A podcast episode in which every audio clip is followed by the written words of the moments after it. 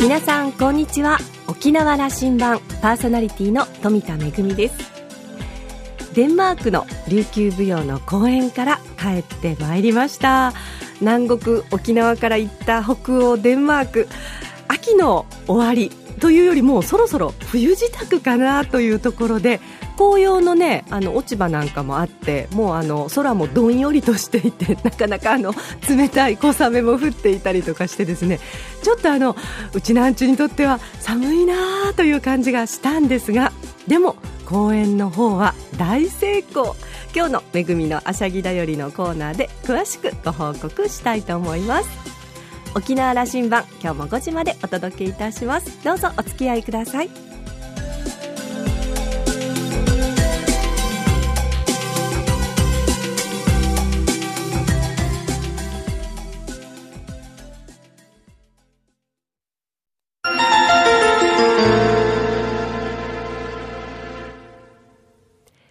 那覇空港のどこかにあると噂のコーラルラウンジ今週は株式会社ワイドエステート代表取締役社長の砂川盛作さんとラウンジ常連客で沖縄大学地域研究所特別研究員の島田克也さんとのおしゃべりです。砂川さんは宮古島出身の52歳。オーストラリアのゴールドコーストに本社を置く不動産ビジネスコンサルティング会社。株式会社ワイドエステートの代表取締役社長を務めています。砂川さんは18歳の時に宮古島を出て東京へ進学。21歳の時に海外で勝負したいと思い立ち、オーストラリアへ移り住みました。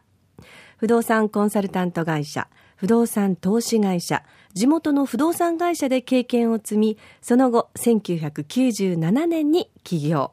最高良質なコンサルティングの提供をモットーに会社を成長させてきました。リゾート物件を中心に日本人のオーストラリアへの投資ビジネスの分野では高い評価を受けていて、近年は富裕層の投資やリタイアメント移住などへのニーズの高まりで、オーストラリアへの投資も増加中とのことです。砂川さんは那覇や東京でのビジネスセミナーでの講演の途中でコーラルラウンジに立ち寄っていただきました。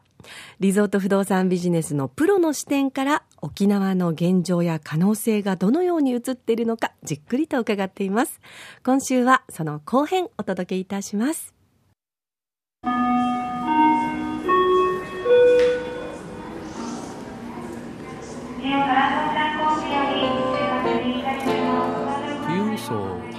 た形でのビジネスモデルを展開。それは不動産を有効に活用してということをビジネスなさってこられた、はい、その視点からあの今回沖縄にも来られて、はい、あの沖縄も、まあ、あの観光地としてこれだけ成長してきた、はい、あのまずはあの20年離れて沖縄どういうふうに見えますか？いやまああのまあ沖縄のやっぱり私も生まれですし、うん、あの沖縄のまああの沖縄で育ちましたから、うん、まああのそうですね。今そのゴールドコーストででそこそういうところでずっと仕事をさせていただいてですね。で、まあ、沖縄をこう見ると、まあ、沖縄はやっぱり素晴らしいところだと思います。でまあ、なんて言うんでしょうかね。その、うん、こうなんて言ったんですかね、えーと、とこうあのよくここまで発展してきたなというふうには思ってそれはねあります。ね、あの、賑やかになったでしょ？賑やかになりました。うん、で、そうですね。25年前やっぱ田舎でしたよ。そうですね。ね、まあ、ある飛行機もね、日本にしか飛んでないしね。そうですね、まずそれは思ってもらえて、ええもう本当にあの成長しましたよね。外国人も来るようになったし、はい、はい、それは本当びっくりしました、えー、ところねうちなんちゅこれで満足してしまうがちでね、えー、もうここまでやったなということでもここから僕は砂川さんに伺いたいのは、はいはい、もう次の展開のことが沖縄がやるべきことがあると思っていて、はい、それはまさに砂川さんの分野のことがまだきちっと戦略的に対応できてないなと思っているんですけど、それは世界にこれだけ富裕層という、言われる方々がいて、はい、その人たちに目に留まるようなあのデストネーションであると、うん、あの場所であるということにはまだ慣れてないなと思うんですがそれはどうでしょう、まあ、あの素質はあると思いますね、うん、もちろんあのやっぱり沖縄っていうのは沖縄はあのものすごくそのリゾート地としての素質はものすごく持ってると思いますし、まあ、私もあのオーストラリアでずっといろんなリゾート地こう転々とするわけですけれども、沖縄はやっぱり結構揃ってるんじゃないかなっていうふうに思うんですよね。であとはまあ、これは私はもう出来上がってるもんだと思ってましたけど、うん、沖縄にはもうすべてリゾートのその関連とかその、まあ、一般のお客様それからまあ富裕層ですよね。それから超富裕層とのまたその段階的にあるわけですけどもそういういわゆるすべてのセグメントっていうんでしょうか。それをきちんともう対応しきれてるっていうふうに思ってたんですね、ね、観光立憲宣言をして、えーえー、世界の一流リゾートを目指すんだなんて、はい、宣言はしてますからね、はい、揃ってると思った。思ったけど思はい、何が足りない？まあやっぱりあの旅行っていうかその、うん、旅っていうのはあのまあ宿泊施設でしょうかね。あの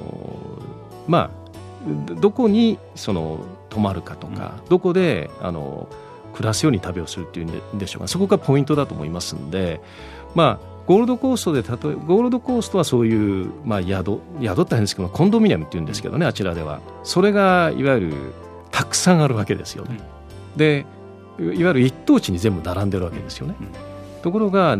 沖縄ではどうもそれがなさそうだなっていうのがあの私のイメージです。であるんでしょうけれども少ないです。コンドミニアム、えー、あの特に高級コンドミニアムは少ないですね、うん、そこがもったいない話だなっていうふうなところは、はい、そのインフラがあれば、はい、長期滞在型で、はい。えー、資金を持った人たちが来るという状況になるというふうにそうですね。見えます？えあの基本的にやっぱり宿ありきなので、うん、旅っていうのはですねなのでそこのインフラが整わないことには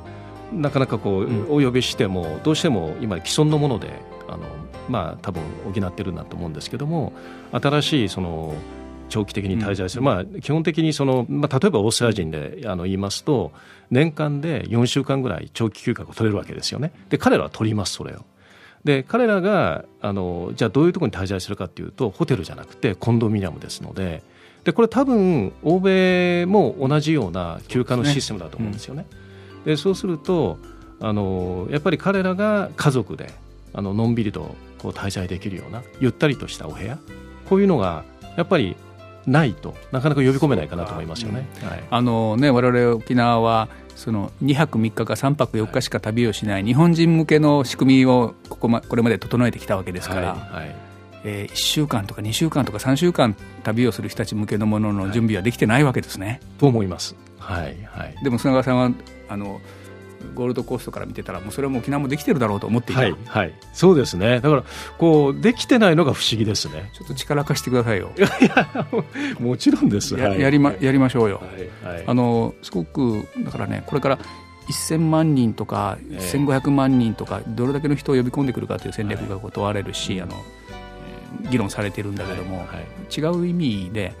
欧米系の皆さんがオーストラリアも含めてですよ、長期滞在で沖縄に行きたいという気持ちになってもらえるかと、はい、とても大事な、はい、あの、えー、まあ、戦略が必要だと思うんですけど、今の話ですね。はい。まさにそうですね。あの実はゴールドコーストの、まあ、ゴールドコーストの市もですね、うん、そういうふうな捉え方なんですよ。ね長く滞在してもらえ。っていういわゆる長く滞在してもらうことであのこう経済効果っていうのがはっきりと見えてくるので、うん、ここれがいわゆる2泊3泊っていうよりは、もうとにかく長く。でそれであのリピート性をこう増やすっていうのは、うん、家族が楽しんでいただけるかどうかというかポイントなので。不動産も買ってもらいなそうですね。あの非常に、まあ、そういう意味で言いますとゴールドコーストなんかそういう流通のシステムっていうんでしょうね、うん、仕組みっていうのができてるわけですよね。例えば開発業者っていうのがいてで用地があって、えー、コンドミニアムを例えば、まあ、50室100室ぐらい作ってでそれで分譲しちゃう。でで、まあ、資金を回収する。で買った方は自分の資産として持つ。で賃貸に出す。いわゆる自分が2週間3週間ぐらい使ってあとは貸し出しをする。でそれであの、まあ、ホテル収入を得てで維持費をあのそこでホテルまあまあかなう、うん、で開発業者はその回収した資金でまた次をやるこんなふうな流通の仕組みっていうんでしょうかね、それができているので。その地域経済にもそれだけ潤っていく仕組みがありますよね、ええ、やっぱり一つの土地を購入して上物を建てるとなると、まあ、その広いですよね。いわゆるその、まあ、当然建築っていうのはそこにあってそこでも雇用が生まれるしで完成した後っていうのも当然そこには勤める人間が出てきますから大きいと思います、はい、その上そそういうふうな空間に来てくれるお客さんというのは長期滞在型で、はい、まああのあの世界から好まれる客層が来てくれるということにもなっていくと、はい、そうですね、えやっぱりもう本当にこれはもうコンドミもコンドミニアムっていう表現になっちゃうんですけどもそれありきなんであのあちらの場合はですね、うん。ええ、菅さん昨日の夜はあの県内経済界の皆さんともセミナーもして、はい、あのいっぱいなさったとも思うんだけども、はい、どうですか？沖縄これから加速しそうですか？その分野。えー、やり方次第じゃないでしょうかね。はい、まあ、はい、そうだと思います。いい反応と捉えて、いや、かなりキーマンたちにお会いなさったそうだから。はい、はい、そうですね。もう素質というんでしょうかね。うん、もう物は持ってるんで、あとはどうやって。あの展開していくかというこれ人の問題になってくるんで、はい、あじゃいやそビジネスモデル持ってね、はい、戦略的に展開していくということが問われていく頃だろうとそうですね。いやあのもう本当に遅いぐらいかもしれませんね 言いにくそうに言うけども相当遅いだろうと。いや 10, 10, 年遅れたと20年遅れたぞという話ですよね。まあ、そうですね、まあ、あとはその制度的にその、まあ、ちょっともう昨日もちょっとお話したんですけどそれがあの、まあ、区分所有法とかですね管理規約というのがあるんですけども、まあ、不動日本のその不動産区分所有法ですね。そのあたりがどういうふうに整備されるのかなっていうのはあの一つの鍵かなとも思ったりはしますけどもね。逆にこの辺もアドバイスまたいただいて。はい。えまはいところで砂川さん。あの内名口は残ってます。帰ってきたら親戚とは内名口になる。あなりますよ。あの宮古の方の。あの宮古言葉もちゃんと残る。これは抜けんでしょう。高校まで宮古で出たというから。そうですね。方言はねちょっともうあのうちの方言は出ないけども、はい、宮古なまりは出ますでしょ出ますね。はい。今完全に山口口でそのグローバルな活動をしている日本人の言葉になってるんだけども、はい、ちゃんと島に帰ってきたらピッと切り替わりますか？ちょっと時間かかりますけど、でも大丈夫ですよ。時間やっぱかかる。いやいやいやいや、もうすぐです。うん、はい。でも宮古まで渡ったらもうそれになりますでしょ？あ、なります。はい。あの幼馴染とかいますよね。ええー、あの最後の飛行機の時間になってきましたから、はい、僕ねこうやって、うん、最近沖縄の大学生も若い人たちも外に出ていこうという気も大変高まってると思います。はい、あのもうそのその成功者の先輩として、はい、沖縄の若い人たちメッセージ出してほしいんですよ。はい。あのあの外に出ていこうと思った時の、はい、あの気持ちはどこからどういうふうにこう湧き立ったんですか？うんまあやっぱりそその時の時代って言ったら変ですけどもやっぱりあの海外でもう単純です。もう海外で仕事をしたい。日本、まあ、沖縄日本という国はある意味その世界から言ったら小さいんですよね、うん、なので、まあ、であればあの海外で出てまあ一勝負した方が早いかなっていうのが単純な、あの動機でしたその気持ちに至るきっかけが何かあったと思うんですけどもね。まあそうですね。あのー、これあの宮古人の気質だとそれそれで片付けないでくださいよ。いやいやいやあのまあやっぱりあのちょっと、うん、兄の影響もあるかもしれませんね。うん、兄の方からあの。まあ、単純、まあ、あの兄はその普通な会話だったかもしれませんけどもそれが僕はすごくあの鮮明に残ってて要は海外で勝負したらいいんじゃないっていうふうなおはそういう話があったんですよね。でも、まあ、それもそうだなっていう。なもうそれだけです、えー、オーストラリアに出て行って20、はい、もう25年ぐらいなんでしょうかね、はいえー、うん。あの苦しかったこと。やっぱりよかったなと思うこと。あ苦しかったことはないです。はい。えあのまあ、もう自分で決めていったことですしでそれすべてがあのチャレンジですので、えー、まあないなかったですよね。えーえーあの大変こう幸せを感じること。幸せ感じることですか？プライベートのことでもいいですか？あいいです、ね、あやはりあの結婚をして、でまあ待ちに待ったあのまあ結婚して十何年ですかね？奥さんどこからもらったんですか？いやあの東京の人ですけども、はい、はい。はい、で16年待って、まあ、長男坊ができたことでしょうかね、えー、あの砂川さんが起業なさった社名は、ワイドエステートという、はい。はい、あの聞いてしまうんですけどね、はい、このワイドは何ですかね。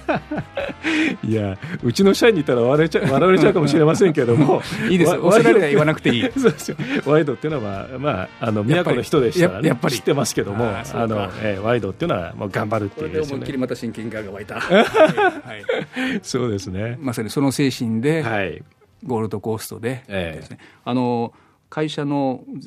社税とこう読ませてもらった、はい、経済的なゆとりと豊かなライフスタイルを提供するんだと、はい、まさにそうです、うん、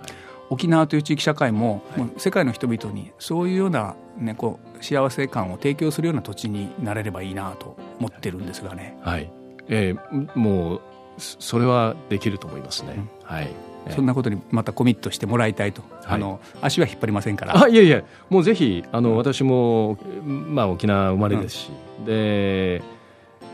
いつか関わりたいなとは思ってそうですね、ぜひ今回、あのまあ、深間さんのあのもうお話も岡間さん、いい本出しましたよね。ねいや、あれはね、僕はやられたなという感じですけど、ね、すごい、すごいなと思いました、うん、ええ、初めてあのおきりぞっていう、まあ、おきりぞですよね、本読ませていただいて、で共感する部分が非常に多かったんですよね。でまあ、逆に、うん、あまだだったんだっていうのも実感できたのも、あの本からですね。はい、あそれそうかもしれません、あの感想ね。えー、だからすごくそういう意味で言うとあまあ、昨日のあの回でもですねその10年後、えー、10年以内にはあの爆発的にというのはあの沖縄が発展するというあの話いろんなところ聞きましたけどもいやその可能性は十分にあるなと。あとはまあ本当にやり方次第。でまあ、あのそのインフラですよね。それをどうやって整えていくかっていうのがポイントでであとはマーケティングでしょうね、うん。えー、宮古島も空港もう一つの空港もあのオープンしていきますし見たいですね。もう大変なことになりますよこれ。そうですね。いやもうすごいですよ、えー、なのでいや沖縄すごいぞというメッセージは置いていただいて、はい、でそれに次の時代を担う若者たちに、はい、飛行機乗る前に一言、はい、あのメッセージ出して飛行機乗り込んでもらいます。どうぞ。あ いや、まあ、ぜひあのそうですね一度外,、まあ、外国海外に出てで沖縄をこう見直すとあのまあヒントっていうんでしょうかね。そういうのがいっぱい生まれてくるんじゃないかなと思いますのでぜひあのまずの海外であの、まあ、働いてで経験を積んでで、まあ、いいものがねあの、まなまあ、身につけてって言ったら変ですけどもそれを沖縄に持ち帰ってきたらいいんじゃないかなというふうに思いますね。訪ねていったら会ってやってくれますね。もちろんです。はい、はい、今日はあの大変興味深い話ありがとうございました、はい、とんでもございません。気をつけてまたお帰りください。ありがとうございます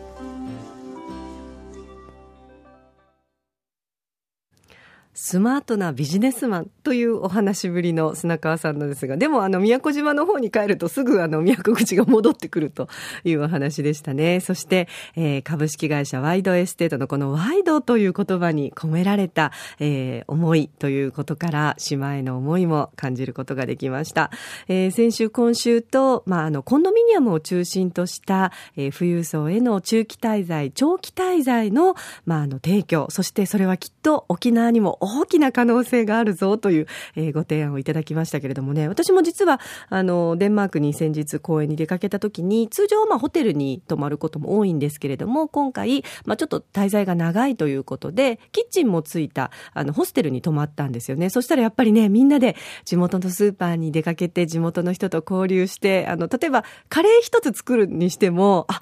じゃがいもとか人参ってこんな種類があるんだとか、あ、お肉はこんな大きな塊で売ってるんだとか、こう、少しでもね、あの、地元の方と触れ合って、そして地元の食材を買って、こう、まあ、旅と暮らすのちょうど中間ぐらいがなんと心地いいんだろうというふうに思いました。あの、沖縄でも、えー、まあ今はね、急ぎ足であの、旅をされる方も多いんですけれども、これからはきっと、あの、中期、長期と滞在される方も増えてくるんじゃないかなというふうに思いました。2週にわたってのお話を終えて島田さんは、砂川さんとは今回が初対面だったのですが、今後は沖縄でのビジネスにもより積極的に関わってくれると約束しています。頻繁に通ってきてもらえると思う。そして我々もゴールドコーストにも出かけようというお話でした。いいですね。いつかみんなで出かけてみたいですね。え今週のコーラルラウンジは株式会社ワイドエステート代表取締役社長の砂川盛作さんとラウンジ常連客で沖縄大学地域研究所特別研究員の島田克也さんとのおしゃべりでした。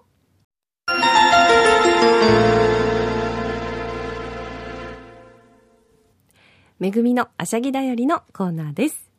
玉城流玉泉会の皆さんと一緒に琉球芸能のデンマーク公演に行ってまいりました。公演地はリンクービンスキャンという街なんですが、首都のコペンハーゲンから車とか列車で行きますと大体4、5時間かかるというところなんですけれども、私たちはね、近くのビルンという空港まで行きまして、大体1時間ぐらいで街に着きました。ちょうどね、途中には、あの、まあ、デンマークを代表するおもちゃのあの、皆さん、ブロックのレゴって知ってますか？あの、レゴランドっていうのがね、近くにあって、そこを通りながら行ってまいりました。残念ながら遊ぶ時間はなかったんですけれども、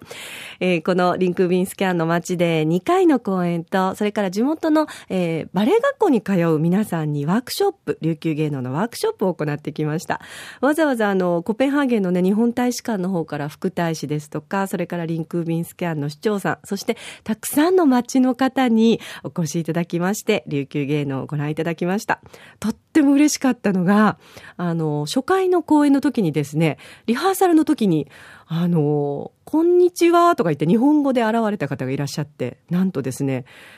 沖縄出身の方が、あの、結構遠くに住んでらっしゃるということなんですが、車を飛ばしてですね、いなり寿司と、それからあの、沖縄風のですね、煮付けを、あの、圧力鍋で炊いて、わざわざね、差し入れで持ってきてくださったんですよね。あの、アガトーナーナーから、あの、よくいらっしゃいましたね、ということで、えー、まあ、北の地に嫁いで、えー、もう何年にもなるということなんですが、こうして沖縄から芸能が来たということで、わざわざ駆けつけていただきました。なんか、うちの味の絆も感じることができましたし、それから北の皆さんがね、どれだけ私たちの公演を待ち望んでいたかということも感じることができました。えー、地元の人にも支えられてですね、無事に公演を終えて帰ってくることができました。また来年もどこか、世界のどこかの街に沖縄の風を届けに行きたいと思います。めぐみのあしゃぎだよりのコーナーでした。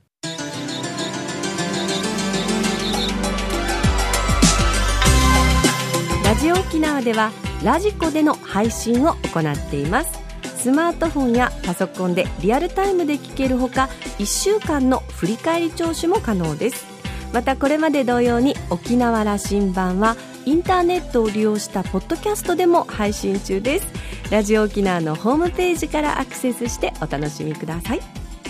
それから私富田恵やコーラルラウンジ常連客の島田さんのブログやフェイスブックも公開中です。お時間のある時にこちらもチェックしてみてください。沖縄羅針盤今週も最後までお付き合いいただきましてありがとうございました。そろそろお別れのお時間です。パーソナリティは富田恵でした。それではまた来週。